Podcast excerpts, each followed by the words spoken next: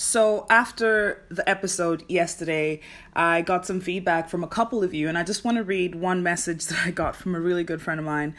Uh, she says, "Hey Tracy, I can relate to your day twenty-one message.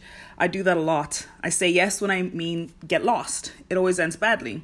So you best nip it in the bud and tell your newfound friend that for the time being, you're held up with your husband or your Norwegian class or your job and all that. But maybe in like ten years, you could hang out." I love this feedback because it basically sums up exactly what I should have done from the very start. And it also goes by the principle that sometimes it's better to tell a small lie so that you don't have to deal with the big mess that erupts from trying to be honest and nice and polite and friendly. You know, I've always thought that it's important to show good face to people, that it's important to be that person that people can rely on all the time. But the thing I haven't understood very well in my entire life is that you don't have to be that person for every single person. You can, you can like be completely selfish sometimes.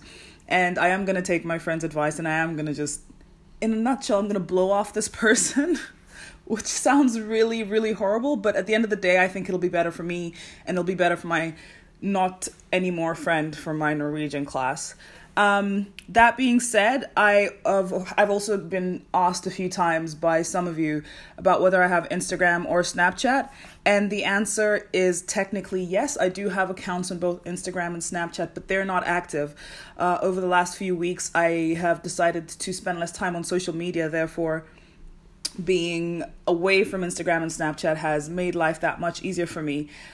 Facebook is something that I also want to get off of, but it's really hard to get away from Facebook because there's so many different communities that I'm a participant of that are involved and are very busy on Facebook. Therefore, closing my Facebook account means that I will be cut off from all these communities that I'm so active in.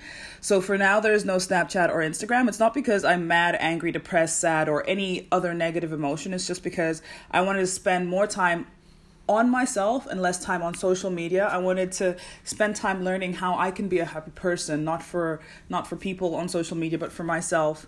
And I'm having a really, like, it sounds cliche, but I'm having a really good time not being on Instagram and Snapchat. I have nothing against those social networks. I just don't really resonate with them right now. Maybe one day I'll come back. Maybe I won't.